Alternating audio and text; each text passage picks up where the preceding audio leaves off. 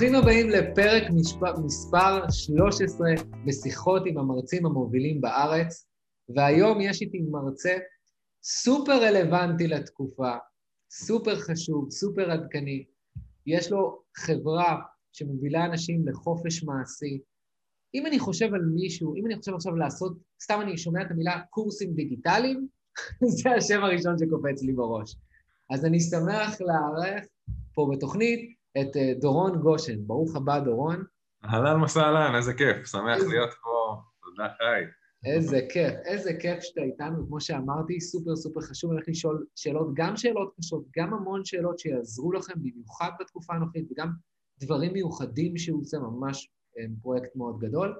אבל לפני כן, קודם כל, אה, רציתי קצת שיכירו אותך, ורציתי לשאול, מה היה הרגע שבו החלטת שאתה רוצה להיות בפרונט? בפרונט. אתה רוצה לעמוד בפני קהל, וכשאני אומר בפני קהל זה מול מצלמה או, או מול אה, על במה. הבנתי. Uh, תראה, האמת האמת שאני לא יכול להגיד לך על רגע, כי uh, זה משהו שתמיד uh, הרגשתי שאני רוצה לתת, כאילו שאני רוצה לתת מה, מהידע, ממה שזה היה, וזה השתנו התחומים לאורך השנים, אבל תמיד הייתי בעניין של להדריך, ללמד וכאלה. אה, ובהתחלה זה היה גם בשנים של ה... שהייתי יותר צעיר, אז בקטע גם של משחק, תיאטרון, דברים מהסוג הזה.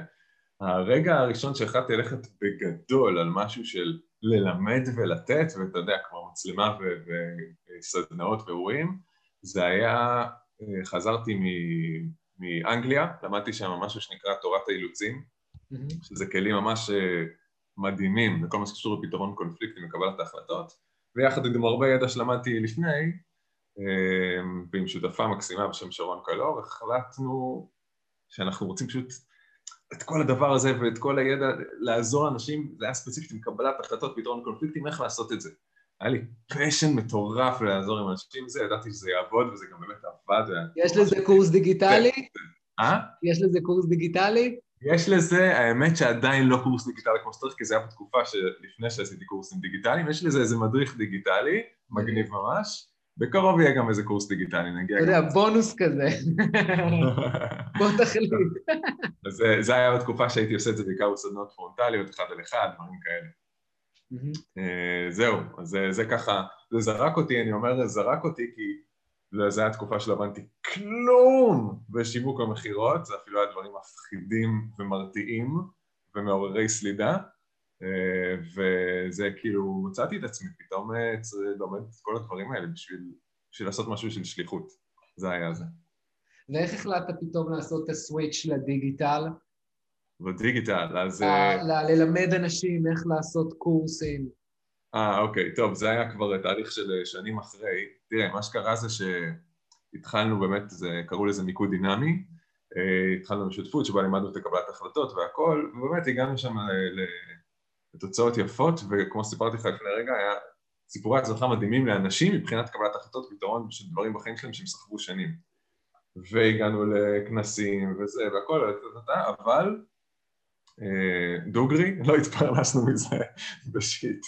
זה היה פשוט אה, לממן לאנשים את הדבר הזה, אפילו שהם שילמו כסף, אה, זוכר היינו מעבירים סדנאות ותוך כדי שאנחנו מעבירים סדנה רצופה של ארבעה ימים אנחנו גם מנקים את השירותים, מכינים את האוכל, עושים כל הדברים האלה. ו... ובעצם חיפשנו את הדרך איך להגיע להרבה יותר אנשים וגם איך כאילו לייצר רווחיות לכל הדבר הזה. אז כאילו גם השליחות וגם הכסף ביחד כיוונו את החיפוש למשהו דיגיטלי, משהו שאפשר להגיע להמונים וזה באמת, מפה התחילו הקורסים והתכנים הדיגיטליים הראשונים וזה גילה עולם מדהים שרק הלך וגדל וגדל, עשיתי עוד קורסים עד שבאמת בכמה זה, קרוב לשלוש שנים האחרונות, זה מה שאני עושה, עוזר לאנשים מכל הניסיון שצברתי, ספציפית בקורסים דיגיטליים. הבנתי. ומי, איזה מרצה או מנטור השפיע עליך בעולם, בארץ? כאילו. מי אתה שואב השראה? האמת, יש אה, הרבה אנשים. אה, הראשון שעולה לי על השאלה הזאת, לא יודע אם זה כיוונת, אבל זה מהיצא. הוא בכלל לא איזשהו מנטור עסקי, קוראים לו מרשל רוזנברג, mm-hmm. הוא נפטר לפני, נדמה לי שנתיים, משהו כזה, לא זוכר בדיוק כמה. והוא המפתח של מה שנקרא תקשורת מקרבת. כן. אה, שיטה מדהימה, מדהימה, מדהימה, או גישה מדהימה לחיים, באמת משנה חיים מאוד מאוד ממליץ. אתה משתמש בזה ב- ב- בקורסים הדיגיטליים, בהרצאות שלך, בטכניקות שלו? זה נכנס בכל מקום אפשרי, כאילו זה, אני העליתי אותו, כי אני, אנחנו גם, הקהל, רוב הקהל שיראה את הוידאו הזה זה גם מאמינים, מטפלים, נכון, יועצים, אנשים, כן. אמ, כי, כי יש משהו בעיניי, מה שאני, אני רוצה שיהיה יותר בעסקים, זה המקום שלא, אתה יודע, הכרישים שדורסים וכאילו מוכרים כמה שיותר בכל מחיר, והעיקר אה, כאילו לדפוק עסקאות וכל מיני כאלה, אלא למכור, למכור, למכור ולהרוויח המון, אבל לעשות את זה באמת מתוך אהבה והכל, וכל הנושא של תקשורת מקרבת נכנס בכל הרבדים, יש כל מיני, נגיד מישהי שלפני כמה זמן, איזה לקוחה שלחה מייל, בעקבות מייל שאני שלחתי, שהיא נורא כזה נפגעה והתאכזבה בכל משהו שהיה במייל, ואז עניתי לה, כן? וזה היה מתוך רוח של תקשורת מקרבת. אחרי כמה חודשים פגשתי אותה, אמרה שזה היה אחד הדברים הכי משמעותיים שהיה לה בכל ה... כאילו, כל התוכנית וכל זה, היה שווה רק בשביל הדבר הזה. אז זה... זהו. בקיצור, לכו תלמדו תקשורת מקרבת, לא משנה מה... איך אתה. מתמודד עם אכזבות? כי חשוב להגיד שכשאנחנו עובדים עם כמות גדולה של אנשים, תמיד יהיו אנשים מאוכזבים, כי לגמרי. גם תמיד, גם אני חייב להגיד לכם את זה, זה לאו דווקא הם יתאכזבו מכם, יכול להיות שהם יתאכזבו נכון. מעצמם, שהם לא עשו או שהם לא פועלים, איך אתה מתמודד עם אכזבות? איזה טכניקה? כי הרבה אנשים, גם אני יכול להגיד לך, אני בתחילת הדרך, הייתי לוקח את זה רגשי, זה כאילו, אני אשם פה, אוקיי? אז כן. איזה טכניקה יש לך עם זה, עם מה שדיברת? שאלה מעניינת. קודם כל, אני חושב שאחד הדברים הכי חשובים זה לקחת בחשבון, זה חלק ממה שאמרת, שזה חלק מזה, אוקיי? ואני אומר את זה כי אני חושב שזה אחד המעצורים הכי גדולים שיש לאנשים מצמיחה וגדילה, זה בדיוק הנקודה הזאת, זה חשש מזה שמישהו או ייפגע או יגיד איזה משהו או יהיה לו ביקורת או, או כל מיני דברים כאלה ו, ואז מתוך זה, זה פשוט אי אפשר, אי אפשר לצמוח כי עובדה, עובדה, עובדה, עובדה חד משמעי נגמר אם רוצים לעשות משהו גדול, אין שום סיכוי בעולם שאנשים לא ייפגעו או יחשבו כל מיני דברים. כבר עכשיו, ברגעים אלו, יש אנשים שאת כל אחד מאיתנו לא אוהבים, חושבים עלינו דברים לא טובים, יש להם ביקורת עלינו וכולי וכולי וכולי. אז יש פה איזושהי החלטה עקרונית של להיות מוכנים שיהיה כזה דבר, והמוח פשוט מתפקס רק על זה. אז לקבל את זה, שיש אנשים שלא אוהבים אותנו, חושבים אחרת והכל, כי, או, או לעומת האופציה של פשוט לחיות חיים מצומצמים ולא להביא את ה-say שלנו לעולם. אוקיי? ואם אם תסתכלו ותבדקו, כל בן אדם אי פעם שעשה משהו משמעותי בעולם והדברים הכי נהדרים שיש, היו לו מלא אנשים שעם ביקורת. תעשו בגוגל, טוני רובינס is a fraud, ותראו. כמה... למשל, למשל. ועוד משהו שאני עושה, אם אתה שואל על טכניקה, אז אני שואל את עצמי, אני, אני כאילו רגע מסתכל על זה, אוקיי, לפעמים זה מעורר את הרגש והכל, אני שואל את עצמי אה, על החוויה שלו, של הבן אדם, ואני מנסה להבין מתחת לכל, ה- לפעמים פשוט אנשים אומרים את הדבר שלהם בצורה ממש עקומה, אוקיי? נגיד סתם, מגיבים על איזה פרסום שלי בפייסבוק עם אה, כן, אם היית מיליונר, אז למה אתה מממן את זה וזה, והכל שקרים וכל זה. ועכשיו אני, יש משהו אולי יכול להיות גס, נקרא את כל מיני דברים באיך שהוא הגיב, אבל אם אני רגע, רגע, רגע לא נכנס לזה אישית, הוא כנראה חווה כמה דברים בחיים שלו. הוא כנראה עבר רמאויות, וכנראה פגעו בו, וכנראה... והוא מגיב משם, אוקיי? אז, אז זה, לא, זה לא אישי, ואני מנסה להבין רגע את הצרכים שלו, ואז גם כשאני מגיב, אה, אני אתה מגיב מתוך לאנשים אמפתיה. כאלה? מה? אתה מגיב לאנשים כאלה? בדרך כלל כן. בדרך כלל, אתה יודע, זה גם עניין של זמן ומשאבים, יש, יש מקרים שפשוט אין לי, אין לי פשוט זמן ופניות, אני לא מתעסק עם המשך אני הלאה. לך בכנות, הרבה פעמים אני מגיב מתוך מקום, אפילו לא, לא מתוך המקום של הצריך, אלא מתוך מקום של אה, פשוט בא לי לקדם דברים בע- בעולם הזה של, אה, של תקשורת אה, ואמפתיה וכזה, ואני, והרבה פעמים לבבות נפתחים שם. זה יותר מהמקום הזה. א', מדהים, מדהים. בפרסום אומן לפעמים אני מגיב פשוט כי זה גם דיון מעניין, ווואלה, במקום לפחד מהביקורת אז אני הופך מזה דיון שדווקא הופך להיות יותר מעניין מהדבר עצמו, כל מיני דברים. אני חייב להגיד לך, הכי כנה, אני פשוט רואה כזה דבר, אני לא מתעסק עם זה. אני פשוט עושה כאילו delete, ban, לאסור אותו, שלא ייכנס לי לדף, זה בסדר, זה לא מתאים לו, הוא לא אנשים ש... גם הוא לא אחד מהאנשים שהייתי רוצה לעבוד איתו, באנרגיה נכון. שלו, אז זה גם בסדר. זה תלוי, זהו, בגלל זה אני אומר זה תלוי, אם זה מישהו בפרטי פונה וזה משהו שאני פשוט לא רוצה... אה, בפרטי הוא השקיע. אם זה משהו בציבורי, אני הרבה פעמים דווקא אקח את זה למקום של דיון ציבורי מעניין, תלוי במקרה. אני כן. דווקא בפרטי מוכן להשקיע אם הוא כותב, אתה יודע, כגודל הכתיבה שלו, לגמרי. כמה הוא השקיע, אבל אם זה בציבורי והוא כותב, אם הוא כזה מזלזל בעבודה של מישהו אחר, לא משנה, והוא לא מכיר, אז אז הוא לא רלוונטי עבורי. אני לא, לא רוצה לעבוד עם כזה בן אדם. כן, כן, מסכים איתך. אופציות, ראיתם פה עכשיו שתי אופציות, אין נכון או לא נכון, אין פה אחד מפחד או אחד זה, זה, תתאימו את זה לאופי שלכם, בסופו של דבר תגיבו לפי איך שנוח לכם. אני תמיד אומר, כאילו צריך להיזהר לא להיגרר לאנרגיה של האנשים לגמרי. וזה למה... זה נכון, אני... זה נכון מאוד, כי אם, אם, גם כשאני מגיב, אם זה, להגיב, אם זה להגיב מתוך הלהיגרר לזה, זה אחר לגמרי מאשר שאני בוח... עוצר רגע ואני בוחר אם מתאים לי ונכון לשים עכשיו על זה אנרגיה ואם אני רוצה ואם דווקא אפילו בא לי. לעומת זה עכשיו לא משרת אותי, יש כל כך הרבה דברים יותר חשובים אחרים, נקסט. הבנתי. בואו נגיע לפינת ה-Dark Night of the Soul. איזה רגע... מה, כל כך מהר? כן, אנחנו רוצים את המאחורי הקלעים, את הדברים הקשים, אנחנו לא משחקים פה. אותי לתאומות, מה אתה רוצה שאני אשלוף? אני רוצה שתגיד לי אירוע איזו תקופה בקריירה שלך, לאו דווקא בהתחלה, שוואלה, אמרת, די, נמאס לי, בא לי להפסיק את הכל, אין לי כוח לכאבי ראש האלה, מה אני עושה בכלל? היום החלטתי ש... לא, סתם. אה, אה, זמן, זמן קשוח. תראה, האמת שזמן שעכשיו עולה לי זה תקופה שהייתה לא בעסק הנוכחי, אלא בעסק הקודם, וזה היה עסק אה. שהיו לקוחות ו... והכל עובד והכל מצליח, אבל באיזשהו שלב זה הגיע לנקודה שזה פשוט מה שאני רוצה לעשות. הכי, כאילו, פשוט כזה, אני לא רוצה לעשות את זה, אני לא שמח. אני קם בבוקר, אני יודע זה עוזר אנשים והכל, לא נהנה, ממש. ואני אומר את זה כתקופה חשוכה, כי לצערי, לצערי, אני אומר את זה היום, ואני אומר את זה, משתף את זה בתקווה שזה אולי יעזור פה לאנשים אחרים, לקח לי יותר מדי זמן להכיר בזה, להודות בזה ביני לבין עצמי, ואז עוד זמן לעשות את הצעדים. כמה זמן? אני מדבר איתך על חודשים רבים, אני חושב שיותר משנה. וואלה. כן, כן, כן. כי אה, קשה, אני, אני מבין למה אתה אומר, כי קש... יש היאחזות, אתה התחלת משהו, בנית משהו, וזה גם מאוד תקף לקורונה, אנשים, יש לי הרצאה, יש לי קורס דיגיטלי, והם נאחזים בזה, והם לא מבינים שיכול להיות עכשיו כרגע, זה לא דבר רלוונטי, הקורס הזה, או ההרצאה הזאת. והם מחזיקים את זה איתם כי, כי זה אני, זהו אני. לגמרי.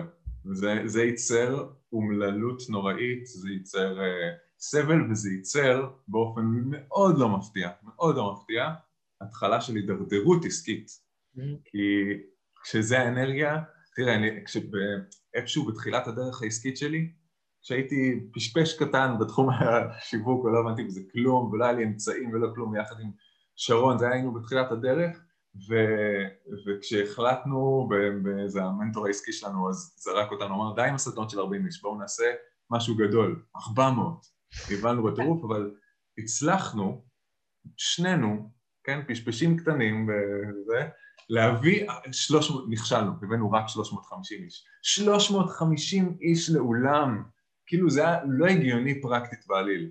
בתקופה שהייתי שנים קדימה, כן, עם הרבה יותר ניסיון עסקי, משאבים, ידע שיווקי והכל, כשהייתי בתוך הדכדוך הזה של ה... אני לא רוצה לעשות את זה, אז וואלה, ניסיתי להביא, למלא סדנה קטנה ובקושי כאילו עשרה וביטלנו את זה, היה פשוט... אז don't do it, זאת אומרת, אל תעשו אם משהו לא טוב לכם, לא משנה כרגע אם זה עסק או, או משהו שאתם עובדים או זה, כל המחיר של זה הוא כל כך כבד נפשית ורגשית, אני חושב שזו אחת הסיבות שגם נהייתי אז חולה מאוד, היה לי קוליטיס כיבית, אה, בקיצור, זה, זה דרדר אותי לנקודת שפל גם כלכלית הכי גדולה שהייתה לי. אני במצב הזה, נגיד עכשיו אני במצב הזה, די, נמאס לי מהעסק שלי, מה אתה ממליץ לי עכשיו לעשות, במקום להחזיק את החודשים האלה? במקום להחזיק את החודשים האלה. מה אתה ממליץ לי עכשיו, כן. זו שאלה טובה, אה, אני חושב על זה רגע. אמ, הייתי, תראה, הדבר, זה, זה, אני חושב שזו שאלה שקצת קשה לתת איזושהי תשובה שנכונה לכולם. אם יש משהו ברור ללכת אליו, אוקיי, ואם יש שם איזשהו passion, אז go for it big time, אוקיי?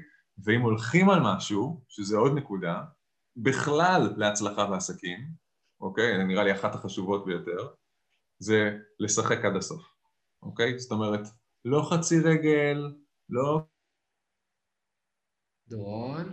לא כזה לבדוק, לא מהסס, ללכת על זה, להתאבד על זה, לקפוץ על זה, עם האפשרות להיכשל ביג טיים, אוקיי? כזה, כזה סוג. זה אופציה אחת. אני אומר את זה לא מתאים לכולם, כי וואלה, יש אנשים שהם גם באיזשהו מבנה אישיותי, ומצב כלכלי, ומצב משפחתי וכל מיני כאלה, שהם לא יכולים להתאבד על משהו יזמי ובלי לדעת מה יקרה.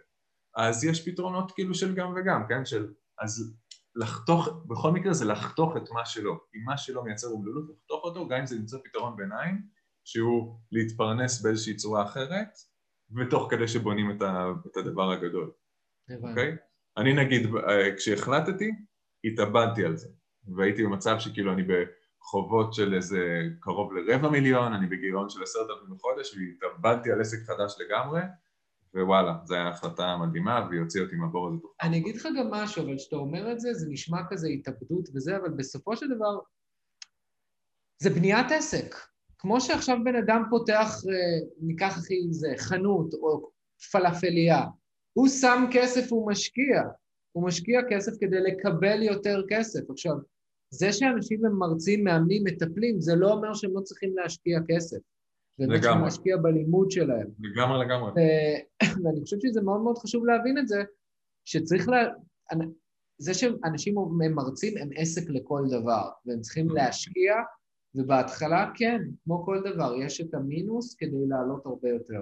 אני אגיד על זה משהו שכן ומשהו שגם כאילו איזשהו מאזן לזה, שכן, זה, אני שם לב שזה הרבה פעמים דבר פסיכולוגי, כאילו אנשים, מה, רגע, אבל אני אשלם עכשיו אה, אלפיים שקלים אני אשים על פרסום בפייסבוק, או אני אשלם ארבעת אלפים שקלים על איזשהו קורס או משהו כזה, אבל כשבעיקר אני עכשיו רגע מדבר גם על הקהל של העניינים מטפלים, שגם אני מגיע מתוכו, אה, אנשים כאילו משלמים עשרות אלפי שקלים על תארים ותעודות ולימודים וכאלה וכולי. התפתחות אישית. אני עד היום, עד היום, עד היום, הכסף שאני מכניס, הרכב ש, שקניתי עולה, עלו, השלושה האחרונים עלו בין 400 שקלים, זה היה אחד הרכבים על הככה, ל-9,000 שקלים, זה, זה העלות, אוקיי?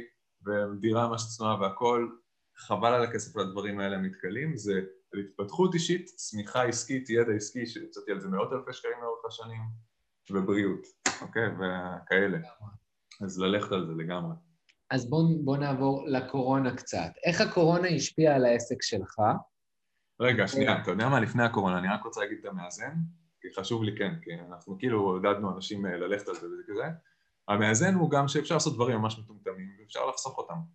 אז וואלה, אם, אם כאילו, נתת את הדוגמה שזה פלאפל או מסעדה, עכשיו כאילו מפנטזיה ללכת על איזושהי מסעדה, זה יכול להיות גם באמת טמטום שבסדר, עושים טעויות והכל בסדר, יש חיים שלמים, אבל, אבל אפשר גם לחסוך, אז יש מקומות ששווה להתייעץ. אני מסכים איתך, אני חושב שברור שלא, כי יש אנשים עכשיו, אני אפתח פלאפליה בתל אביב וזה יעבוד, כן, ואין במקום הזה הליכת רגליים.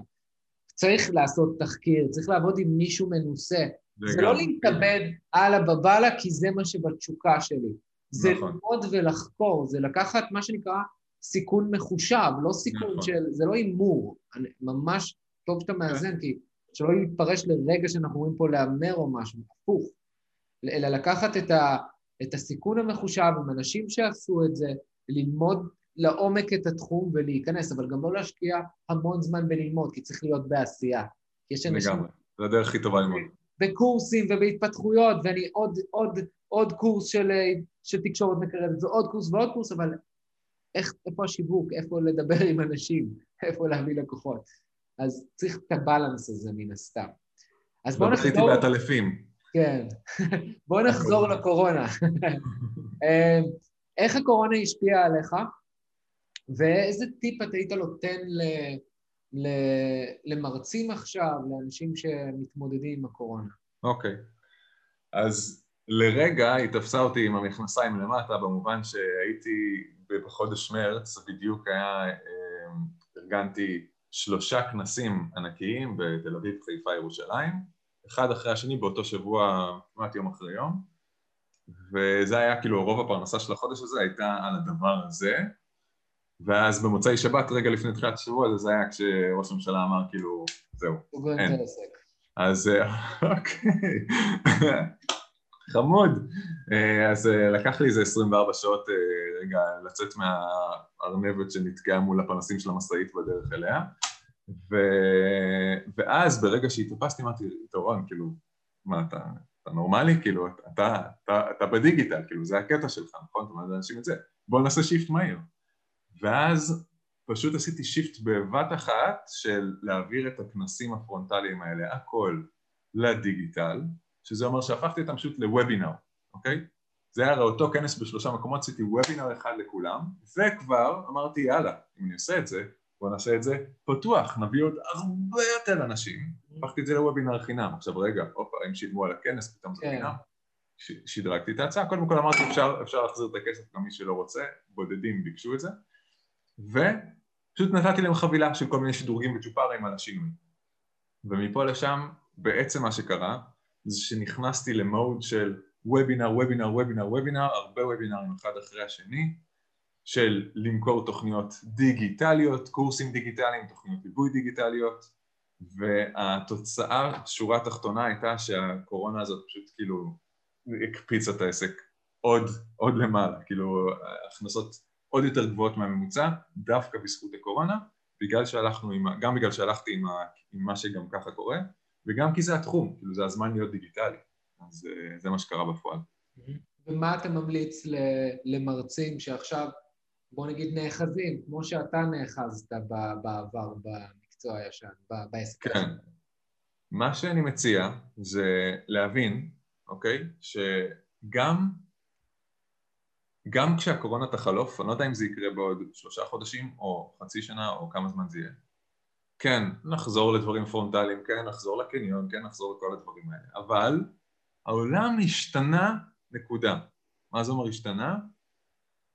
גם ככה העולם הולך ונהיה יותר דיגיטלי, זה לא חדש. הקורונה עשתה איזה פריצה של מחסום, אוקיי? זום, אין היום מישהו שלא יודע מה זה זום, נכון? Mm-hmm. לפני כמה חודשים אחורה, רוב האנשים לא השתמשו בזה. פתאום סבים וסבתות עושים עם הנכדים זום וכל הדברים האלה. אז, אז יותר מזה, זה עמוק, כן? זה מוסדות חינוך, נכון? זה, זה ארגונים, חברות ענק שצריך לטוס לחו"ל כדי לעשות פגישות או לנסוע, מוסדות בירוקרטיים פתאום עושים זום, אז נשבר פה איזשהו מחסום, אוקיי? ש, שמה שזה אומר זה שזה רק ילך ויתעצם, וגם בדיוק בדקתי עם מחקרים כאלה של מכוני המחקר הכי גדולים בעולם, שזה, שזה הולך לשם big time והתחום הזה הולך להכפיל את עצמו פי עשר בשנים הקרובות. אז מה אני אומר פה שורה תחתונה? ל- ל- להתעדכן, אוקיי? ללכת עם המצב ולא להילחם בו. אפשר להמשיך לעשות דברים פרונטליים, בעיקר אחרי שהקורונה תיגמר, אבל גם דיגיטל. להיות באונליין, להעביר שידורים חיים ולייבים, דברים כמו שאנחנו עושים עכשיו, ולהעביר מוצרים, בטח כל מי שבתחום של אימון, הנחיה, ייעוץ, יש מלא דברים, בין אם זה קורס דיגיטלי ובין אם זה למכור את ה... שירות שלהם אחד על אחד בזום, ובין אם זה לעשות סדנאות live, וכל מיני דברים שהם קורים בדיגיטל. ורציתי לשאול אותך, האם אנשים קונים קורסים דיגיטליים לדעתך? קורסים דיגיטליים שהמרצה לא, כאילו, אתה יודע, בלי המרצה, שזה דיגיטלי 100%, אתה מבין למה אני מתכוון? לא, אתה מתכוון שכאילו שזה לא live, שזה מוקלט? זה לא live, שידורים מוקלטים, קורס של, של כן, קורס, לא, קורס אה, מוקלט. תכנים מוקלטים, כן? כן. אותך אה, אנשים קונים את זה. קורונה. אפשר לחלוק פה מסך? אה, רגע, אני... בוא נראה. share, יש. כן, יש לי אופציה פה לחלוק מסך. רואים את המסך שלי, נכון? עכשיו כן. רואים את זה עם הקארדקום? כן. אוקיי, זה זה נגיד, אה, כל מה שיש פה קלקום, אני לא אכנס לאף אחד מהם כי יש שם פרטים אישיים של אנשים, ברור. אבל כל זה זה סליקות, אוקיי, תסתכלו, זה נגיד, זה היום, נכון? כי פה זה שביעי באוקטובר, שישי באוקטובר, חמישי באוקטובר, אז זה, זה היום, כל הדברים האלה זה סליקות של מוצרים של מאות שקלים, שהם מוצרים דיגיטליים. Mm-hmm. אז זה רגע היה כאילו להצצה לגבי... שזה רק תכנים דיגיטליים. תכנים דיגיטליים, נכון. אני אגיד לך מה אני חושב.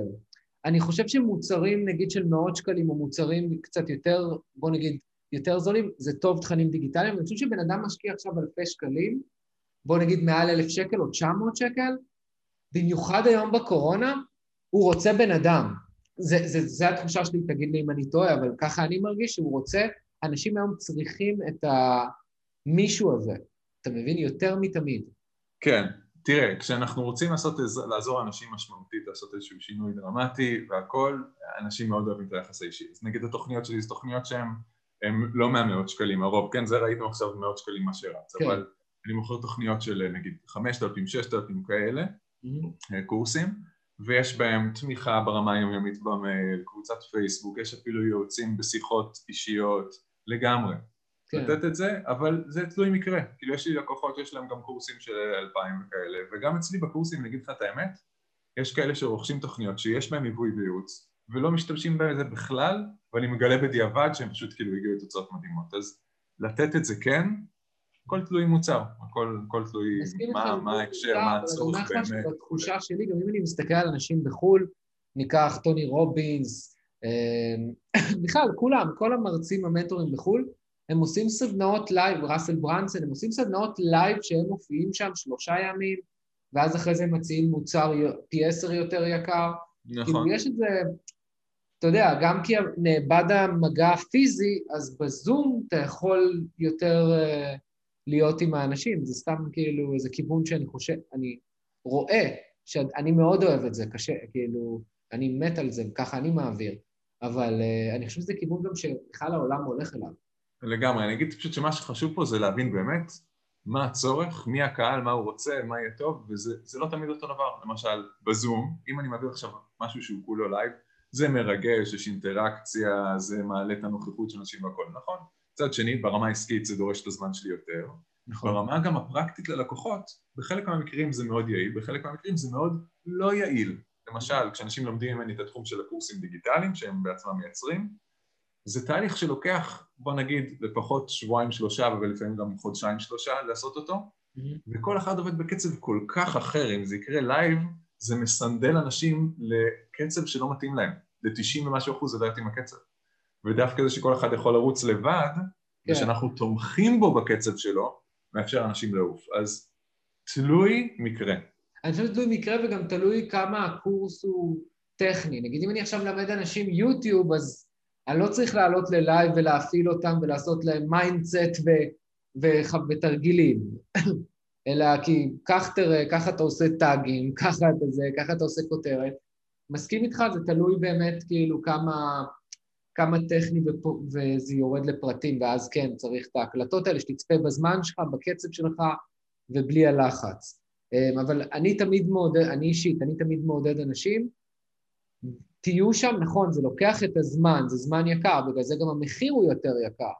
אם הם רוצים משהו בלעדי, אני גם תמיד אומר, את המוצר הזול, אתה רוצה משהו בלעדיי, קח מאות אלפי שקלים, רוץ על זה. אבל אם נכון. אתה רוצה אותי, את השאלות שלי, אני איתך, אז זה מחיר אחר לגמרי. נכון, ומה שאפשר לזכור זה שזה לא חייב להיות אתם. אוקיי, נגיד היום בתוכניות שלי, כן. 90 ומשהו אחוז מהליווי זה לא אני עושה. אבל נכון. אנשים ממש טובים אחרים שהכשרנו. נכון, זה כאילו כבר אתה עסק כאילו... גדול יותר. קדם, ואז אתה נותן את זה לעוד אנשים, אתה יודע, יש אנשים שבתחילת הדרך, ומעכשיו... זה לא התחיל ככה, זה התחיל באני. חשוב שהם יהיו ב front, וחשוב שהם עכשיו... אה, מסכים. אה, יראו את האנשים. אה, בוא נדבר, אתה עושה עכשיו פרויקט מאוד מאוד מעניין, כאילו, אתה עושה, פס, זה נקרא כאילו פסגה, עושים את זה המון בחו"ל, שזה summit, שבעצם לוקחים המון המון מנטורים, המון המון אנשים שהם מומחים בתחומם, ועושים ביום, יומיים מרוכזים, שלושה ימים, פסגה מאוד גדולה. אז אה, בוא תשתף קצת, קצת על הפסגה הזאת, ותסביר לי גם, אני עכשיו, למה כדאי לי לעשות כזה דבר? אתה מבין? כמרצה, למה אני צריך לעשות כזה דבר? Uh, מי שרוצה, אם, אם רואים את זה בסמוך, אז אפשר לחפש בפייסבוק אונליין אימפקט, אם אתם רוצים לראות איך זה נראה ולהיכנס וכאילו ללמוד מה, מאחורים, מאחורה של זה. אה, זה השם של הספציפית מה שאני מריץ כרגע, זה באמת כמו שאמרת במקרה הזה 21 יזמים שמעבירים הדרכה בתחום של קורסים דיגיטליים. אז מה, מה בעצם ההיגיון העסקי? אוקיי? חוץ מזה שזה סופר כיף וזה כאילו להביא את השליחות ואת הנושא ואת הכל, מן הסתם יש פה היגיון עסקי, היגיון הוא כזה.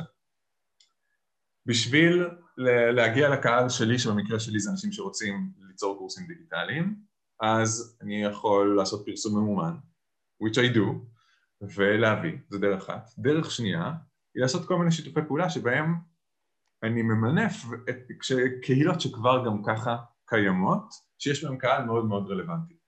אז בעצם מה שקורה באירוע כזה זה שמשתפים פעולה עם עוד אנשים מובילים בתחומם, שכל אחד מהם מזמין את הקהילה שלו, mm-hmm. יחד יש לנו מסה מטורפת של חשיפה, שאין לה עלויות כספיות, כי פשוט מנצלים את המשאבים המשותפים של כולם שהם הרבה יותר גדולים משל אחד, ויש אפקט אפילו חשוב לא פחות מזה שמבין מסה של תנועה בחינם, אגב כשאני אומר מסה, בדרך כלל באירועים כאלה שעשיתי זה היה בין מאות אנשים לעד אלפיים אנשים, באירוע הספציפי הזה, as we speak, כרגע אנחנו עוד באמצע הדרך ויש כבר יותר משלושת אלפים, אבל פה הוספתי פרסום ממומן.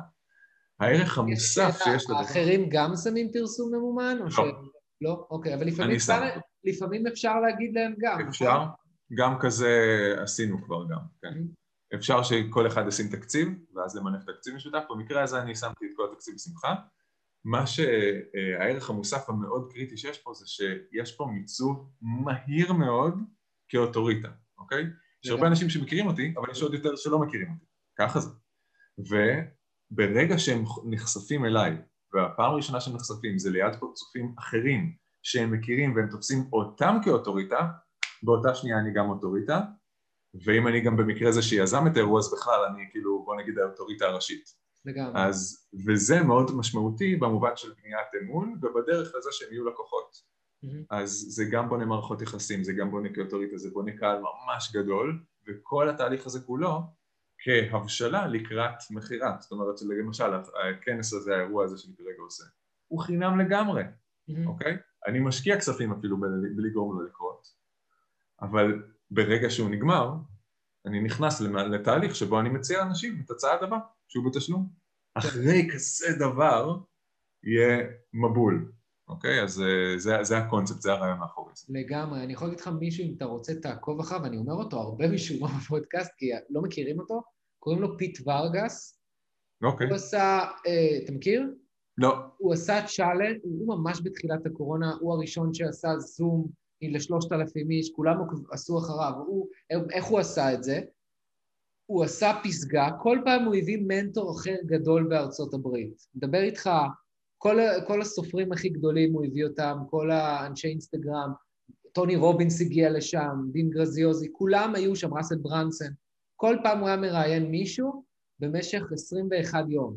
הוא היה עושה ס... כל יום מישהו אחר, ואז, והוא אמר להם, אתם רוצים, בואו תירשמו לסדנה של שלושה ימים, אה, במחיר מוזל זה היה, אני נרשמתי אפילו, זה היה אה, 100 דולר, משהו מצחיק, שלושה ימים, אתה יודע, סדנה, כלומר זה ניסוי, וזה אפילו, הוא לקח את הכסף לתרומה, הוא נתן את הכסף לתרומה, הוא אמר זה הולך לצ'רטי, שזה רעיון גם חכם, ואז אה, בסוף, הצ'ר, בסוף השלושה ימים הוא הביא לך מה שנקרא את החשבונית. הוא הציע קורס ב-20 אלף דולר, ואנשים קנו כמו משוגעים. למה הם... בתחילת הקורונה, אתה אומר, וואו, אתם לא יודעים מה קורה עם החיים שלכם, אתם משקיעים 20 אלף דולר. כי הבן אדם נתן להם כל כך הרבה תוכן, כל כך הרבה תוכן, הם ראו אותו במשך 21 יום, הם ראו אותו בשלושה ימים האלה מהבוקר עד הערב, שוואלה, אתה אומר, טוב, אני רוצה שהוא ילווה אותי עכשיו. וזה טכניקה שהיא ממש ממש חזקה, אני אפילו חושב שעכשיו הוא מתחיל אחד חדש, שווה לעקוב, כאילו, הוא גם ראסל עושה את זה, נותן, ראסל ברנסן, מי שמכיר, נותן תוכן, ואז כאילו אה, מכניס אותך לאיזה שלושה ימים, ואז מציע מוצרים יותר יקרים, כי אז אנשים מכירים אתכם. הם צריכים את הזמן, זמן בשלות הזה, לא רוצה להגיד הבשלה, בשלות הזה כדי להכיר אתכם, להיחשף אליכם וללכת איתכם תהליך, מן הסתם. היופי הוא שאפשר גם לעשות את זה בוובינארים, שאם עושים וובינארים או הרצאות, הרצאות זום או הדרכות זום, אפשר לעשות את זה בזמן מאוד קצר. נכון. שעתיים, שעה וחצי, אתה לוקח אנשים ל... ליופי של מסע. ליופי יופי של מסע. אז בואו נעבור לכ, ככה לארגז הכלים. אמ, איזה... בואו נדבר על אם נכנסתי לוובינארים ולהדרכות זום. אמ, איזה טיפ יש לך להחזיק את הקהל בזמן הוובינאר? אוקיי. אמ, קודם כל אני אגיד על וובינר שזה באמת ה, בה"א הידיעה, הכלי ליצירה מהירה של הכנסות ובנייה מהירה של אוטוריטה. וובינר האחרון למשל שהעברתי לפני כמה ימים, זה היה קהל ש-70% ממנו פעם ראשונה הגיע אליי לוובינר, זאת אומרת הרוב לא מכירים, וזה היה יותר מעשרה אחוז שרכשו, וזה היה מוצר של אה, מעל 5,000 שקלים. Mm-hmm. Okay, אז אה, אה, שזה אומר עשרות אלפי שקלים, הוא וובינר של קהל שרובו חדש. אז זה כלי מדהים, שאפשר לבנות בו הרבה אמון ולהביא אנשים לשלב הבא. מבחינת טיפים איך להחזיק את הקהל, דבר אחד זה לזכור שאנחנו יודעים שהדברים שאנחנו אומרים חלקם משמעותיים וחלקם פחות, כן, או, או שחלקם יכולים ממש להסתדל, אנשים בתוך רצף ארוך של תוכן, בטח של שעה, קשה להם לה, לה, לה, להרגיש את זה, ובשביל שהם ירגישו את זה, זה הדגשה, אוקיי? אז זה, זה המקום שלנו, תוך כדי שאנחנו מדברים, אנחנו מלמדים את זה וזה וזה, זה לעצור. חבר'ה, הדבר שעכשיו אנחנו הולכים לדבר עליו, זה אם רק דבר אחד תיקחו מהשידור הזה, בבקשה תעשו את זה, אוקיי? סתם דוגמה, דרך אחת, או, או אולי הפוך, אולי דווקא בלרדת בטון ולהגיד, וואו, מה, ש, מה שקרה בעקבות זה, לא משנה, משחקים של טון, סיפור, סיפור, סיפור, אוקיי? לספר סיפורים, לספר על מה קרה לי, לספר מה קרה לכוח, לחבר את זה אליהם, לחבר את זה לדברים שהם, ש, שהם יוכלו להזדהות איתם ושהם יוכלו להבין את זה, אוקיי? ו, ואפילו גם במשחק שאני עושה בוובינארים, לפעמים אני בכוונה, כן, אני לגמרי בכוונה מגיע לאיזושהי שקופית, ואני אומר, אה, טוב, עכשיו זה, פה אנחנו הולכים לדבר עכשיו על החלק של ה... אה, איך אה, בדיוק, מה, מה בדיוק צריך בשביל להפיק את המוצר הדיגיטלי, זה, זה משהו שמעניין אתכם או שנדלג על זה לדבר הבא? ואז, לא, לא, לא, לא, לא, זה, זה הכל הצ'ק מתמלא, ואז, אז לעורר, אוקיי? וגם כן, שמות. את הערנות שלהם, זה לא לעבוד, חשוב שזה לא ייתפס כאילו זה לעבוד עליהם או משהו, לא. זה לא. מה שנקרא playing with them, לשחק. אני גם אומר להם את זה שנייה אחרי זה, רציתי לבדוק שאתם ערניים, כן? או שאתם איתי, או כזה. זה לגמרי לשחק ולהגיד שמות, ולעודד אותם לענות את הדברים, אוקיי, אני בא ללמד משהו ואז בקטעים מסוימים, בלי יותר מדי, כי זה להיות מכביד, אבל ברגעים מסוימים אני אומר, אוקיי, למה לדעתכם אני עושה את זה? ואז אני נותן להם להעלות רעיונות ולכתוב ולהשתתף ואני מפרגן להם ואני עונה ואני אומר בעצמי וכולי אז כמה שיותר שמות אינטראקציה, כמובן בלי הגזמה כי צריך לבוא את התוכן, אבל לשלב את זה זה חשוב.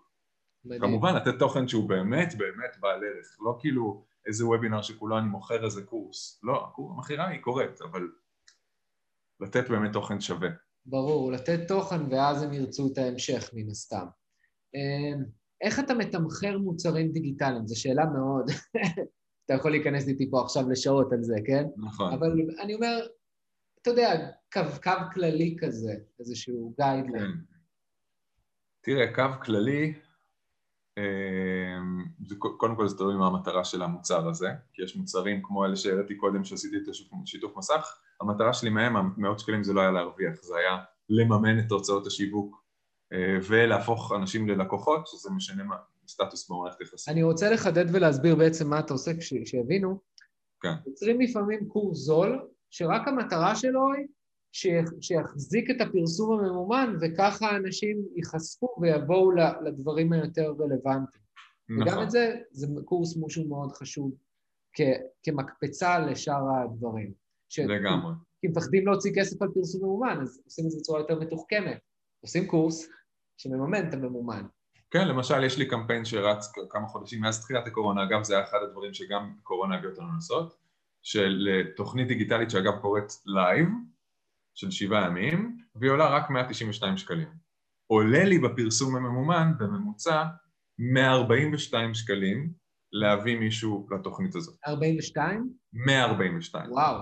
זאת אומרת, עולה 142 שהוא יקנה, בממוצע שבן אדם יקנה, מפרסום, נטו מפרסום, כן. פרסומת ישר לזה, ו-192 הוא משלם, אז בממוצע יוצא לי אפילו, אם יעני איזה רווח קטן, זה לא באמת רווח, כי מה זה, לא כן. נשאר שם כלום, אבל כל הדבר הזה מאפשר להגיע לקהל גדול ולהתחיל עם איזשהו תהליך של שבעה ימים של הבשלה שבסופו מציעים כבר תוכניות של אלפי שקלים.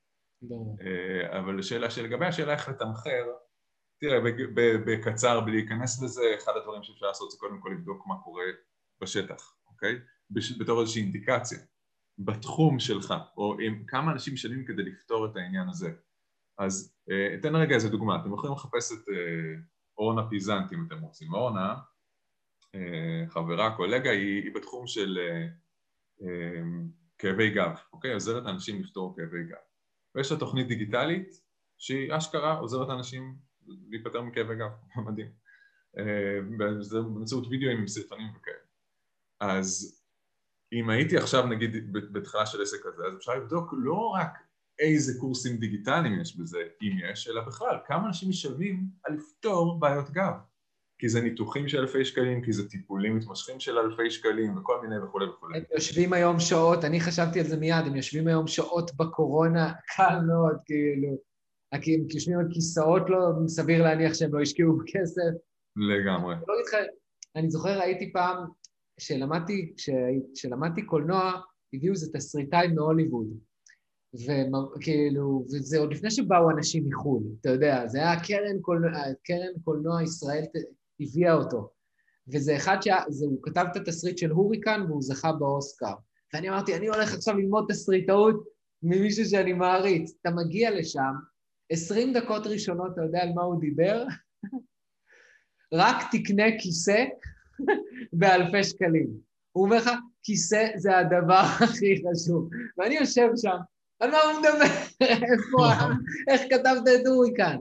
והיום אני מבין, זה מאסט. זה מאסט. אתם עושים קורסים דיגיטליים, תביאו כיסא, לא משנה מה. יאללה, מכרת לי. לגמרי, לא, לא, אני שם הייתי עצבני, אתה יודע, כאילו, אבל זה כל כך נכון. מה, זה הדבר הכי חשוב שאתה משקיע בו את הכי הרבה שעות ביום, ואם אתה בעל מקצוע, אם אתה עכשיו הולך להרצות הרבה בזום, יום שלם, זה הגוף שלך בסופו של דבר. כן. זה, אין לי שום אה, חברת כיסאות, חברים. אז זה, זה באמת, אפרופו זה, אז הדוגמה גם, זה לא רק כמה, אז אפשר להסתכל מה בשוק המחיר, הסדר גודל של מחירים, ואז לבחור. אני לא ממליץ ללכת על האסטרטגיה של להיות מהזולים, אוקיי? זו תחרות קשה וזו רווחיות קשה, אלא להיות לפחות מהאמצע, ואני בוחר כמעט תמיד, או תמיד להיות ביקרים ומעלה, אוקיי? כי אז זה גם למתג כמשהו שהוא יותר שווה וטוב, וגם מאפשר אחרי זה רווחיות יותר גבוהה ואז מתוכה לצמוח יותר טוב, לתת שירות יותר טוב, אוקיי? דווקא זה שאני לוקח, אני, אני אומר דוגרי, רוב המתחרים שלי, אם לא כולם, לוקחים מחירים יותר נמוכים mm-hmm.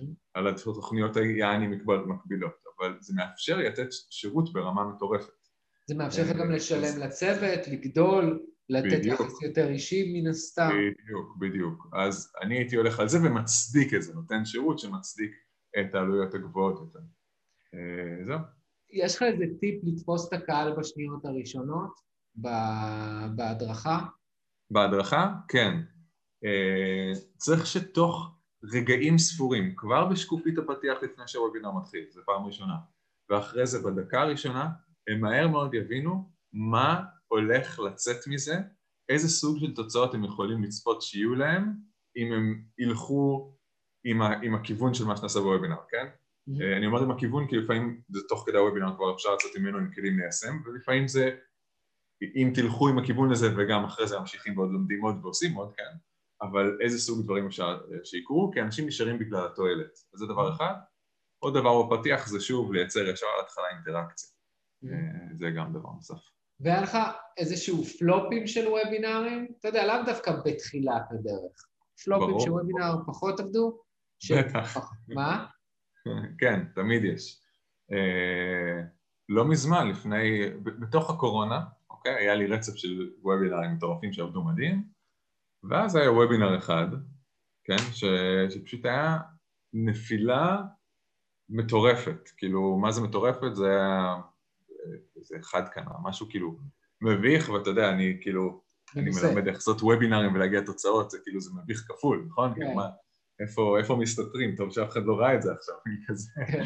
אז אה, זה קורה, כאילו, קודם כל, קודם כל זה קורה, לא משנה מה נעשה, יש כאלה, כי, כי כשעושים משהו שאולי, לא משנה אם זה וובינר, כנס הרצאה, לפעמים האנרגיה שלנו, לפעמים התאריך ואיפה שהמודעות של אנשים בגלל משהו בחדשות, ולפעמים כל מיני סיבות. גם יכול להיות הקהל לא רלוונטי, דרך אגב. מה? יכול להיות שהקהל לא מתאים. גם, גם לגמרי, לפעמים זו הסיבה. אז במקרה הספציפי שעכשיו סיפרתי עליו, הסיבה הייתה, הסתכלתי בדיעבד, אמרתי, אוקיי, מה, מה, מה, מה קרה פה? כי היה וובינר מדהים. ואז ככה, בגלל שיש לי ניסיון בזה, אמרתי, אוקיי, כנראה שמה שעשיתי זאת הטעות, גלשתי, כי באמת תפסתי את עצמי שגלשתי, אני נורא אוהב לתת, אבל נתתי טיפה יותר מדי. עכשיו, אני אוהב לתת מנדיבות ואני בעד לתת מנדיבות, אבל יש את היותר מדי שהוא יוצר טעות שהיא לוז-לוז. למה לוז-לוז? יותר מדי במובן שהוא נותן לאנשים כבר את התחושה כאילו, אני מדגיש את המילה כאילו, כי אני יודע שהם צריכים את התוכנית המשך בשביל להגיע לתוצאות ממש טובות. אבל זה נותן את התחושה כאילו שכבר יש להם מספיק ושהם יסתדרו. ואז אני הפסדתי מכירות, אוקיי? אנשים לא קנו כי יש להם את האשליה הזאת, הם הפסידו כי הם יוצאים עם הבנה לא נכונה, ואז הם יהיו מתוסכלים. אז זה לוז-לוז. לכן מה שעשיתי, שבוע אחרי זה, פשוט הרמתי מהר עוד פעם את אותו וובינר בדיוק. אותם שקופיות אותו דבר, רק דאגתי לא להגזים, זה היה הבדל של איזה עשר דקות בתוכן. ושוב חזר להיות כאילו, אתה יודע, מה-10-15 אחוז. זה סופר חשוב ללמוד ממה שעשית. אם יש וובינר לא טוב, אם יש הרצאה לא טובה, הדבר הכי חשוב הוא... לעשות עוד פעם. מהר מאוד לעשות עוד אחד. לגמרי. ואתה יודע מה עוד חשוב? מה? אם יש הרצאה ממש טובה, לעשות עוד פעם מהר עוד אחד. לגמרי, מסכים איתך. בקיצור, תמיד לעשות את זה. כי צריך, צריך uh, להיכנס ללימוד של לחץ עבודה, של להוציא את הכעס ואת התסכול הזה, אני עכשיו הולך נכון. לתת בראש. זה גם באמת, כשקורה כזה דבר, אם, אם כבר יש לכם ניסיון לזהות מה זה כמו שלי היה ניסיון מעולה, אם לא, אז להתייעץ, אוקיי? להתייעץ, ו, um, כי, כי בעין נוספת מהצד של מי שיודע, הרבה פעמים אפשר לזהות ולפצח, זה, כל, זה דברים שונים, אני זוכר שפעם אחרת, מזמן, מזמן, מזמן, שנים אחורה, העברתי סדנה פרונטלית יחד עם שרון, העברנו סדנה, זה היה על קבלת החלטות, שמכרנו בסוף הקורס של קבלת החלטות. קל, הכל מושלם, הנושא מושלם, זה על קבלת החלטות, אנשים תוך כדי הסדנה בהיי, עד דמעות מרוב התרגשות, מבסוטים עד הגג, מלא פידבקים טובים, אפס רכישות בסוף. Mm. אנחנו יושבים אחרי זה באוטו, ככה דופקים את הראש, כאילו, מה, מה, מה, מה, לא הגיוני, הם היו, זה היה מושלם, למה הם לא קנו? אוקיי, ואז נפל האסימון, שאומנם זה היה הדרכה על החלטות לאנשים שצריכים החלטות ואז נותנים להם תהליך לקבל את ההחלטות באמת כמו שצריך, אבל פרט קטן שלי, הסדנה עצמה הייתה על קבלת החלטות מהגוף, יעני באינטואיציה וכזה ככה ולהרגיש את זה ולראות איך זה עולה מתוך הזה ואנחנו מכרנו תוכנית שהיא של קבלת החלטות עם, עם כלים סופר מנטליים, כתיבה וכאלה, זה פשוט היה הקהל הלא נכון לתוכנית כזאת, כי זה אנשים שכאילו כן. תן להם לנוע בחופשיות בחלל. כן. אז, אז זה לא עבד, זה לא היה הקהל הנכון, אפילו שהנושא היה אותו דבר. כן. אז יש, כל פעם זה משהו אחר, צריך פשוט עין, לראות מה זה, ו- ועוד ועוד ועוד לנסות. אני גם, אם אנחנו מדברים על קבלת החלטות, הדבר הכי חשוב בוובינר זה לגרום לאנשים להחליט במקום. נכון. באמת, זה, אני נכון. תמיד אומר את זה. הרצאה נועדה לגרום לאנשים להחליט ולעשות פעולה פיזית. כן. פיזית, לא, לא מחר, לא מחרתיים, לא אני עכשיו... עכשיו. עכשיו תחליט, אתה צריך לדבר עם אשתך, תקשר לאשתך, תפתור את הדבר. אין פה מתמטיקה גדולה, כן? כן או לא. וזה לא עניין של להלחיץ, זה עניין של אנשים גם ככה מתבשלים עם הרעיונות שלהם, רוצים לכתוב הרצאה שנים, רוצים לכתוב ספר שנים, רוצים לעשות קורס דיגיטלי כמה חודשים שנים. הם צריכים לעשות החלטה, והתפקיד שלכם כמרצים, לא משנה, כמטפלים, מה שאתם עושים, זה לעזור להם להחליט. לגמרי. אוף, לא משנה מה, שיעשו פעולה פיזית. זה, זה סופר סופר קריטי. נכון. פינת המכירות. תשלים את המשפט כמה שיותר מהר. מכירות עבורך זה. כיף. כן. זה, תראה, אה, מה, מה עכשיו זה לא חוכמה? בשבילי מכירות, כמה, כמה שנים אחורה, זה היה סליזי, מגעיל, דוחה, וכאילו, באמת, בכנות, ריחמתי על אנשים שמתעסקים בזה. אה, כי, כי מה שישב לי בראש זה שזה, כאילו זה, זה לעשות מניפולציות לאנשים, זה, וכל מיני, וגם, אתה יודע, וגם כל מיני כאלה דברים שמפעילים אותנו בפנים, שמה יחשבו עליי שאני רוצה לקחת את הכסף שלהם כאלה.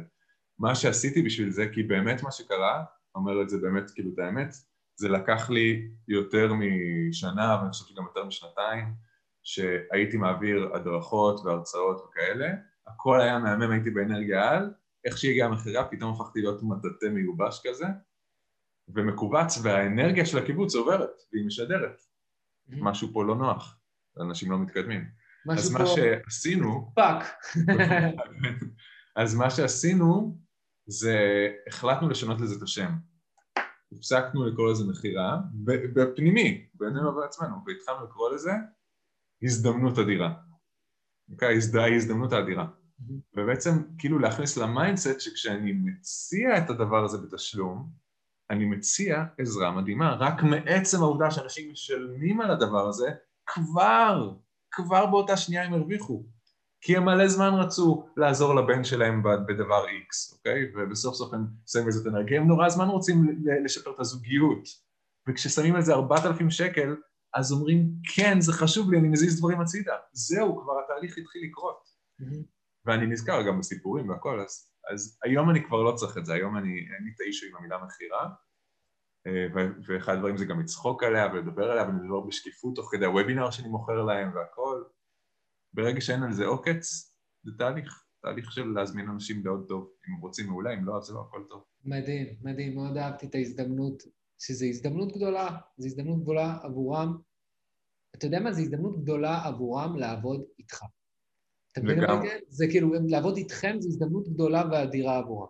נכון, נכון. את האנרגיה שלכם, ובסופו של דבר, אני חושב שזה עניין של כמה בן אדם אוהב את עצמו ואת המוצר שלו. לא אוהב את עצמו בצורה נרקסיסטית, אלא מאמין שמה שהוא עושה זה טוב, עוזר לאנשים, ואין בזה שום רע. וגם אם מישהו אומר, היי, הוא מוכר לי עכשיו, אוקיי? So, אז הוא חושב ככה. לעומת זאת, יש אחרים שרוצים את זה.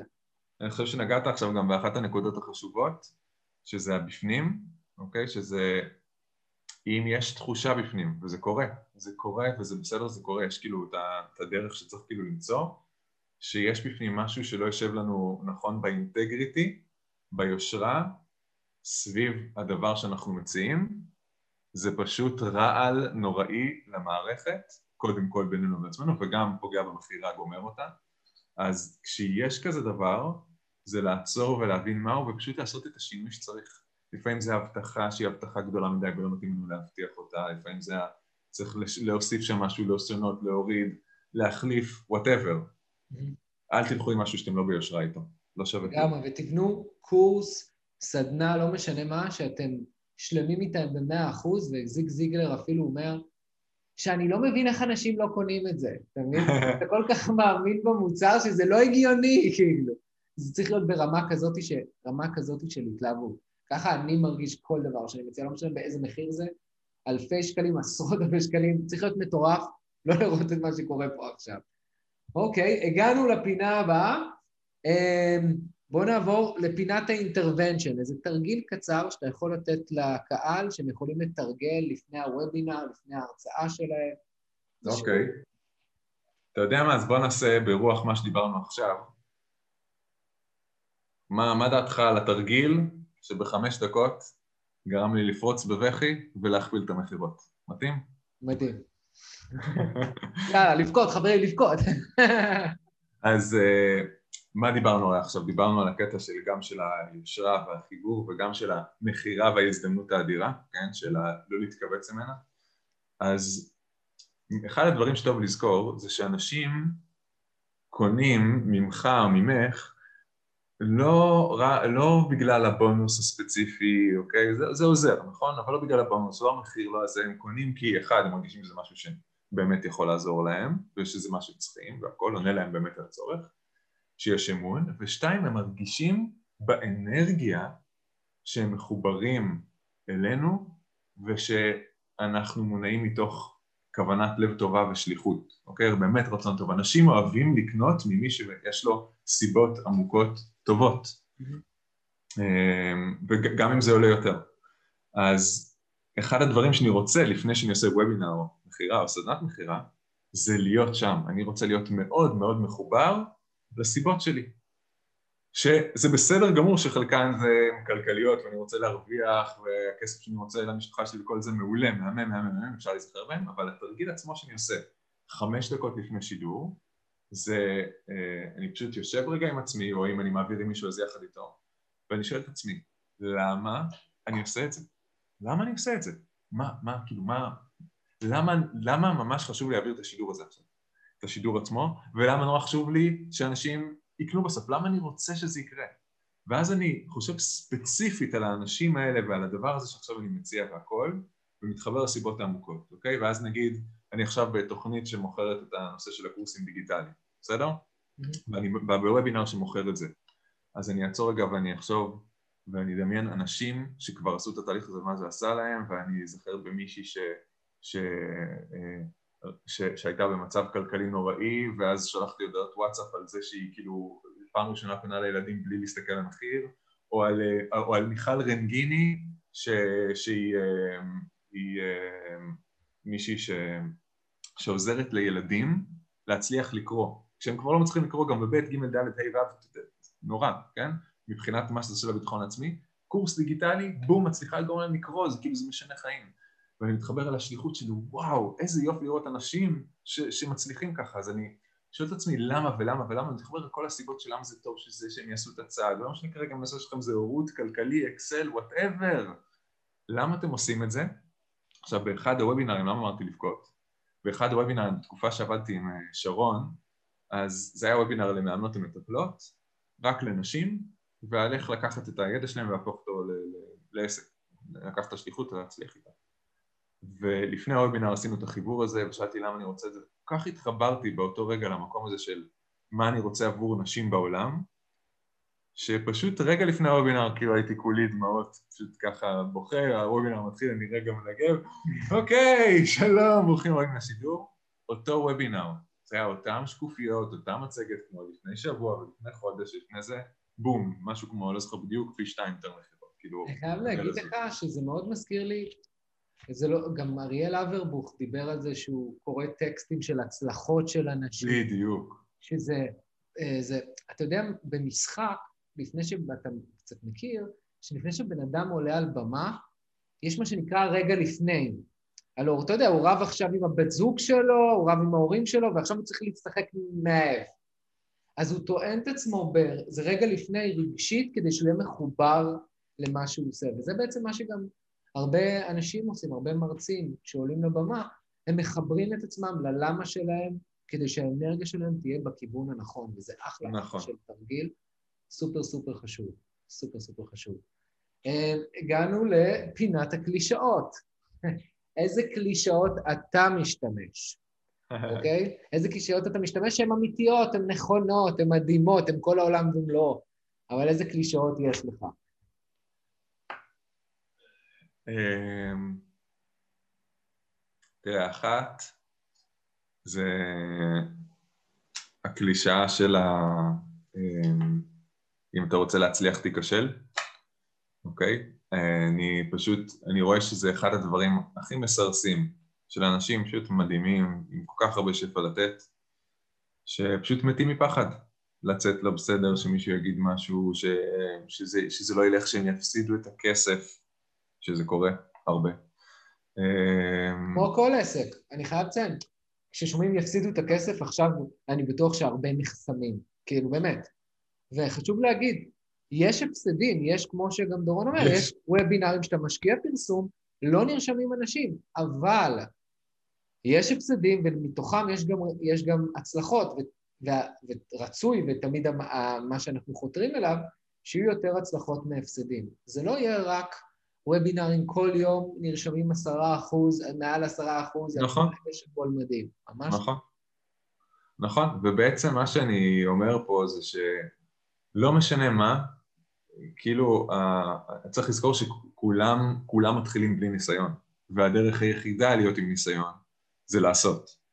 ולהיכשל ברגע שהם כאילו מפסיקים לפחד מזה, זה, זה בסדר שיש את הפחד כאילו ברמה מסוימת, אבל שמתחילים ליהנות מזה ולהכיר בזה כחלק מהמשחק, אז, אז וואלה, כאילו כמו שאנחנו מנסים ללמד את הילדים שלנו ש, שלא יהפכו את השש אם הם כאילו אם, הפסידו, אז בואו בוא, בוא נעשה walk the talk, כאילו זה לא שונה משש-בש, לא להצליח עסקית, אוקיי? באיזושהי פעולה. אז ליהנות מזה ולזכור שכל כישלון, כל כישלון שאנחנו עושים, אם אנחנו ממשיכים לשחק את המשחק, הוא פשוט נצבר לטובתנו עוד ועוד ועוד ועוד ניסיון ועוד ידע וכאילו באמת אני חייב את זה לכישלונות שלי כי בלעדיהם פשוט אם הייתי נזהר לא לעשות אותם הייתי נשאר במקום אז עופו על זה, כאילו זה, זה, זה, זה קלישאה אחת. בוא נדבר על משהו, אם כבר, זה פשוט, אני חושב שזה משהו שחייבים לשבור לאנשים. את הפרסום הממומן. אנשים נכון מפחדים, הם יכולים לקחת קורס ב- באלפי שקלים, אבל לשים עכשיו 300 שקל על פרסום ממומן, והפרסום לא יעבוד, זהו. אוקיי. זה לא עובד, זה לא... תראה, זה, זה, זה שני דברים, אני אגיד גם משהו על פרסום אומן וגם משהו על הנושא הזה שלא עובד. הדבר הנוסף, כאילו אם אמרת קלישאות, זה התמדה, אוקיי? באמת, ה- ה- העולם משלם למי שמתמיד, נקודה. מי שלא מתמיד, אה, מדי פעם יש איזו מכה כזאת של פוקס. ו- וכל ההצלחה שיש לי, בוא נגיד, 90% מההצלחה שיש לי אני מייחס לזה שפשוט התמדתי ועברתי דרך הכל ועשיתי את זה מספיק זמן, ולא, ל- ולא לשום דבר אחר. אמ, אז, אז אני אומר את זה כי מדי פעם אני מקבל איזה מייל כאילו מאיזה מישהו, נגיד מלקוח, אני לא מאמין, זה בכלל לא עובד כל הדבר הזה, וזה, וזה היה הכל, כן, ואז אני שואל מה עשית? אז אני מגלה שהוא שלח מייל אחד ולא קנו מאיזה מייל אחד שהוא שלח, שגם אותו הוא כתב לא נכון. אז, ואז, אוקיי, בואו בוא רגע פרופורציות, בואו בוא נעשה יותר פעולות וגם נתייעץ כמובן, אז אנחנו עוזרים ואז עושים מהלכים ואז מצליחים והכל, אבל זה קורה רק כשמתמידים ולא כשעושים פעולה אחת ואז לפי המחליטים. אז אני חוזר חזרה לפרסום אומן, גם בפרסום אומן חלק לא מצליח, אוקיי? עכשיו אני כן אגיד שאני חושב שעבור עסקים שהם עוד לא לגמרי יודעים מה הם עושים, אני לא הייתי רץ לפרסום אומן בהכללה. למה? כי הרבה עסקים לא יודעים איך לעשות את הצעד הבא. איך למכור, איך, איך, איך בסוף להניע אנשים בפעולה, ואז זה באמת כסף שהולך לפח אם אין איזה אסטרטגיה, אם אין איזה תמונה גדולה. לכן מה שאני ממליץ ללקוחות שלי זה לעשות קודם את המכירות בלי להוציא שקל על פרסום, רק מתנועה שהיא אורגנית, שהם בעצמם פשוט מפרסמים בקבוצות או עם שיתופי פעולה, דברים כאלה, רואים פעם, פעמיים, שלוש, ארבע שזה עובד, נגיד אם זה וובינר, שהוובינר עובד, עכשיו, הנה, עכשיו הייתה לי לקוחה, היא עשתה איזה חמישה כאלה שעבדו, היא ראתה יציב באזור ה-10% שקונים מהוובינר, ואז אמרה, אוקיי, יאללה, אני לוקחת סיכון, שמה 3,500 שקלים, שאם אני יודע כמה זה היה, הם הפכו ל-18,000, אבל זה באמת עבד לפי הסטטיסטיקה פלוס מינוס. Mm-hmm. אבל היא עשתה את זה אחרי שהיה לה ביטחון בכל התהליך שאחרי הפרסום. הפרסום זה. רק דרך להביא תנועה. וגם משיגים את העדויות, וגם משיגים את ההוכחות, וגם משיגים את. הביטחון, שזה כן. גם חשוב. שאתה נכון. זה, אבל גם מאוד חשוב שצריך להיזהר לא להיתקע שם הרבה זמן, זה גם קריטי, כי אז אנשים נתקעים, ואז אוי, זה כבר לא עובד, והם מפחדים לעשות את הצעד. נכון, לנסות, לפעמים הפסדתי כסף בדבר הזה, אבל היום, בגלל שאני עוקב אחרי המספרים ואני יודע פחות או יותר איזה אחוז יקנו במהלך שיווק X או בוובינר X, ה- עכשיו הייתי יכול להראות לכם את הוואטסאפ, הקמפיינר שאני עובד איתו שלח לי, דורון, מה, מה התקציב כאילו לדבר הזה, ואז הוא כתב לי, והתשובה כמה שיותר היא לא תשובה כן? הוא צחק עליי, כי זו התשובה שאני בדרך כלל אומר לו, כי שכל עוד, אני אומר לו, כל עוד העלויות של מרשם, עלויות לליד מה שנקרא, הן לא מעל X, מבחינתי כמה שיותר, כי אני יודע שכל שקל לא יהפוך לכמה, אז לא אכפת לי זה עשרות אלפים, לא אכפת לי לקחת הלוואה עכשיו ולהוציא 200 אלף על הפרסום אומן, ברגע שזה הפך לסוג שנקרא לזה מכונה, שאני יודע מה התוצאות הצפויות. לגמרי. אמ, הגענו לשאלון המהיר, אוקיי? שאלון מהיר אה, זה. מה בחיים לא תעשה לפני הרצאה או הדרכת זום או וובינר או פרזנטציה? תאכל צ'ונט. בעד או נגד שימוש מצגות? בעד או נגד מה? שימוש המצגות. איפה? בוובינר? אמ, בוובינר ועל במה, תן לי שתי תשובות. אה, קודם כל אני בעד. תראה, אם אנחנו מדברים על וובינר שהוא מעמד מכירה, אז בהכללה אני לגמרי בעד, כי זה עוזר להחזיק אנשים, במיוחד בוובינר, אוקיי? שזה הם בבית. אז זה עוד אמצעי, זה גם המצגת, זה גם זה, זה עוזר להעביר את החומר, וזה עוזר לייצר הוכחה חברתית, וכל מיני תמונות, דברים שקורים שם, תוצאות ודברים מהסוג הזה, אז כן, לא חייב להיות כל הזמן, אני עושה את זה כל הזמן, אבל יכול להיות גם חלקים שלא, פתאום רק וידאו, אה, אבל כן, להשתמש. בסוג הזה כן. אוקיי. אמ, הרצאות זום או הרצאות פרונטליות? מה אתה מעדיף? התשובה היא גם וגם. בקורונה כרגע זה, זה, זה וובינארים, אבל אני בעד לעשות את הגיוון, כי חלק מהקהל מגיע לפה, חלק מהקהל נורא אוהב להגיע לפה, ו... והרבה פעמים אנשים הגיעו אליי גם לזה וגם לזה וגם לזה, ורק אז הם התקדמו אז פשוט לגוון. מה הבמה הכי קשוחה שהייתה לך? יודע מה? בוא נדייק את זה. מה הדרכת אה, וובינר או זום הכי קשוח שהיה לך? הכי קשוח שהיה לי? אה, וואו. בוא נחשוב אם עולה לי משהו קשוח, יעני קשה, כאילו משהו שהיה קשה. אה... אתן לך דוגמה, אוקיי? נזרוק לך כמה אופציות. אה, סתם, היית חייב ללכת לשירותים באמצע ההדרכה ולא יכלת לעזוב. אה... תראה, מה, שקורה, לא, לא זוכר שהיה לי כזה, אבל אה, היה לי נגיד וובינר שהיה גדול במיוחד והכל, ואז תוך כדי הוובינר, בום, כאילו הפסקת חשמל, אין חשמל. ו... מה עשית? מה עשיתי? האמת שזה, האמת שזה אחלה טיפ, כי זה יכול לקרות לך הדברים האלה. המשכנו להעביר את הוובינר חלק, איך? פשוט לפטופ, אוקיי? אז היה לו בטריה עוד. Mm-hmm. שתיים, סמארטפון, מהר פתחתי את הנקודה החמה בטלפון, העברתי את המחשב לגלישה על הטלפון, והעברנו את כל הוובינר ככה, וזה עבר מעולה. כמה אנשים נפלו בדרך? כי נופלים שם בדרך. וואו, זה היה מזמן, אני לא זוכר. אוקיי. גם עוד לא אופציה, עוד אופציה, גם אם אין את הלפטופ, אפשר מיד לעלות עם הפלאפון. כאילו, אם אנחנו עושים עכשיו לייב בפייסבוק, גם אופציה. והנה תלמדו ממשהו מטומטם שקרה לי לפני כמה ימים. באותו וובינר סיפרתי עליו קודם שבסוף נגמר בעשרות אלפי שקלים והכל, אבל אה, מה זה היה? חצי שעה לפני הוובינר, עשיתי, כאילו ראיתי שהמחשב היה הרבה דברים, עשיתי ריסטארט, ואז פתאום אמרתי, אוי, והיה בדיוק אפדייט לווינדוס. אה. ואז כאילו אפדייט התחיל, וזה היה כאילו עד רגע לפני הוובינר, לא ידעתי אם יהיה לי מחשב או לא, ולא היה לי את המצגת על אף מחשב אחר. אז זה היה כזה, אוקיי, אנחנו נראה מה יקרה. ברגע האחרון זה הסתדר, וכבר התכוננתי ללאלתר, אבל שימו לב לשים את המצגת על יותר ממחשב אחד, ולא לעשות אפדייט למחשב. המחשב לפני השידור, צריך לתת לו יחס אישי, לבדוק שהכבל מחובר, לעשות ריסטארט לאינטרנט. זה לגמרי. אה, אה, איזה מקצוע אחר היית עושה חוץ ממה שאתה עושה? וואו. אמ, הייתי אה, עוסק בחינוך, תיאטרון וייעוץ להורים. זה אוקיי. הדברים שהייתי עושה, ושגם עוד יקרו מהם. מה נותן לך מוטיבציה ברמה היומית? אה, מוטיבציה ברמה היומית.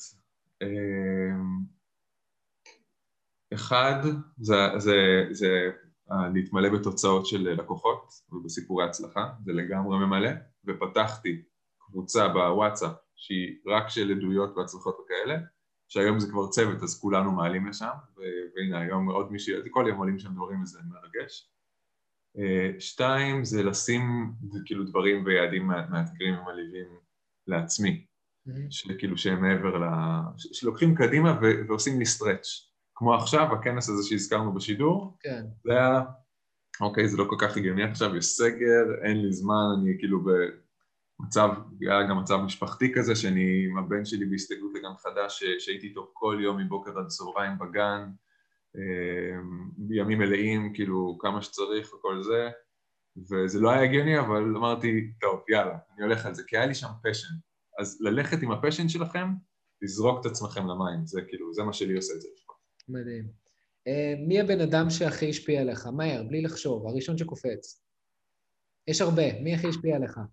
אה, מי הכי השפיע עליי? וואו, אה, לא יודע, לא... כאילו קפץ לי גם עוד פעם מרשל שאמרתי בהתחלה. מורה מבית ספר שאמר לך איזה מילה, אני לא יודע.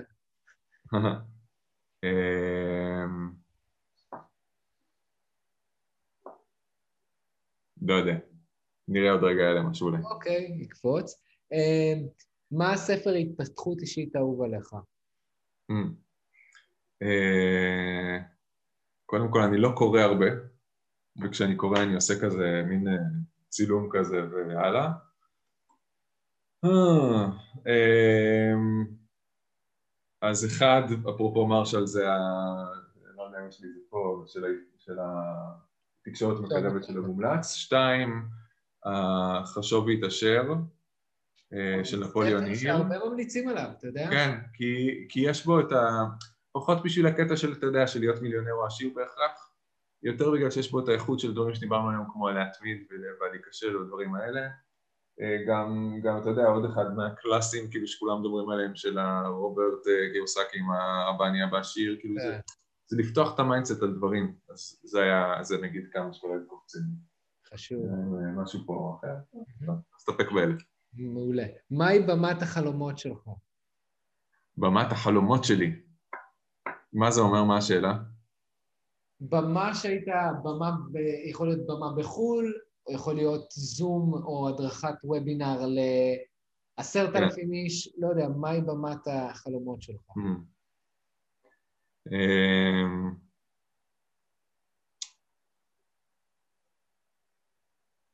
אני חושב שמבחינתי במת החלומות תהיה לעמוד באיזשהו מעמד שמגיע להרבה הרבה הרבה אנשים ושיהיה קשור למסרים שיביאו רכות ל... להורים, להורים ולילדים שלהם, יעזרו גם לקצת יותר רכות פנימית, כן, קצת פחות אה, זה, ובעיקר להיזכר ב- ב- ביצורים היפהפיים האלה שיש מולנו וכמה הם רכים, זכים ועדינים וכמה... זה לא אשמתם, זה לא אשמתם כל הדברים הקשים שקורים וכל הדברים המעצבנים שהם עושים וכל זה, וכאילו להצליח להביא יותר אה, כזה איזושהי חמלה שם, זה מה שהייתי רוצה. מדהים. ציטוט שמלווה אותך. אמ, יש איזה קטע וידאו מצחיק של איזה הודי, אמ, איזה, לא יודע איך לקרוא לו, איזה כאילו כזה... נקודה בראש. גור הודי כזה. אני יודע, אני נראה לי יודע, אה? דקה, נכון? כן, אתה יודע איזה, נכון, עם המצגת. יודע כבר מה אתה, לאיפה אתה הולך של ה... אה, אני מנסה לזכר איך הוא אומר את זה. אה, עם ה-why worry. אז uh, כאילו הוא אומר, הנה הדרך לפתור את כל הבעיות, את כל הדאגות שלכם, אז הוא אומר, משהו מדאיג אתכם? Can you do something about it? why worry? Can you do something about it? Yes? Then why worry? אוקיי, okay, תעשו את זה. Do you have something to worry about? Can you do something about it? No? Then why worry? כזה, זה פשוט כאילו, נראה לי אחד העצות החכמות לחיים. חזק. איפה אתה בעוד עשור? עוד עשור. אה, אני לא יודע, נראה, ימים יגידו. אוקיי. הרבה יכול לקרות. אוקיי. משהו שאף אחד לא יודע עליך, יכול להיות הכי קטן בעולם. משהו שאף אחד לא יודע עליי.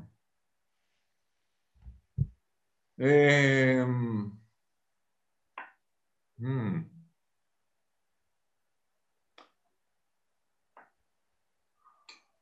לא יודע למה זה קפץ לי לראש, אבל נביא אותו.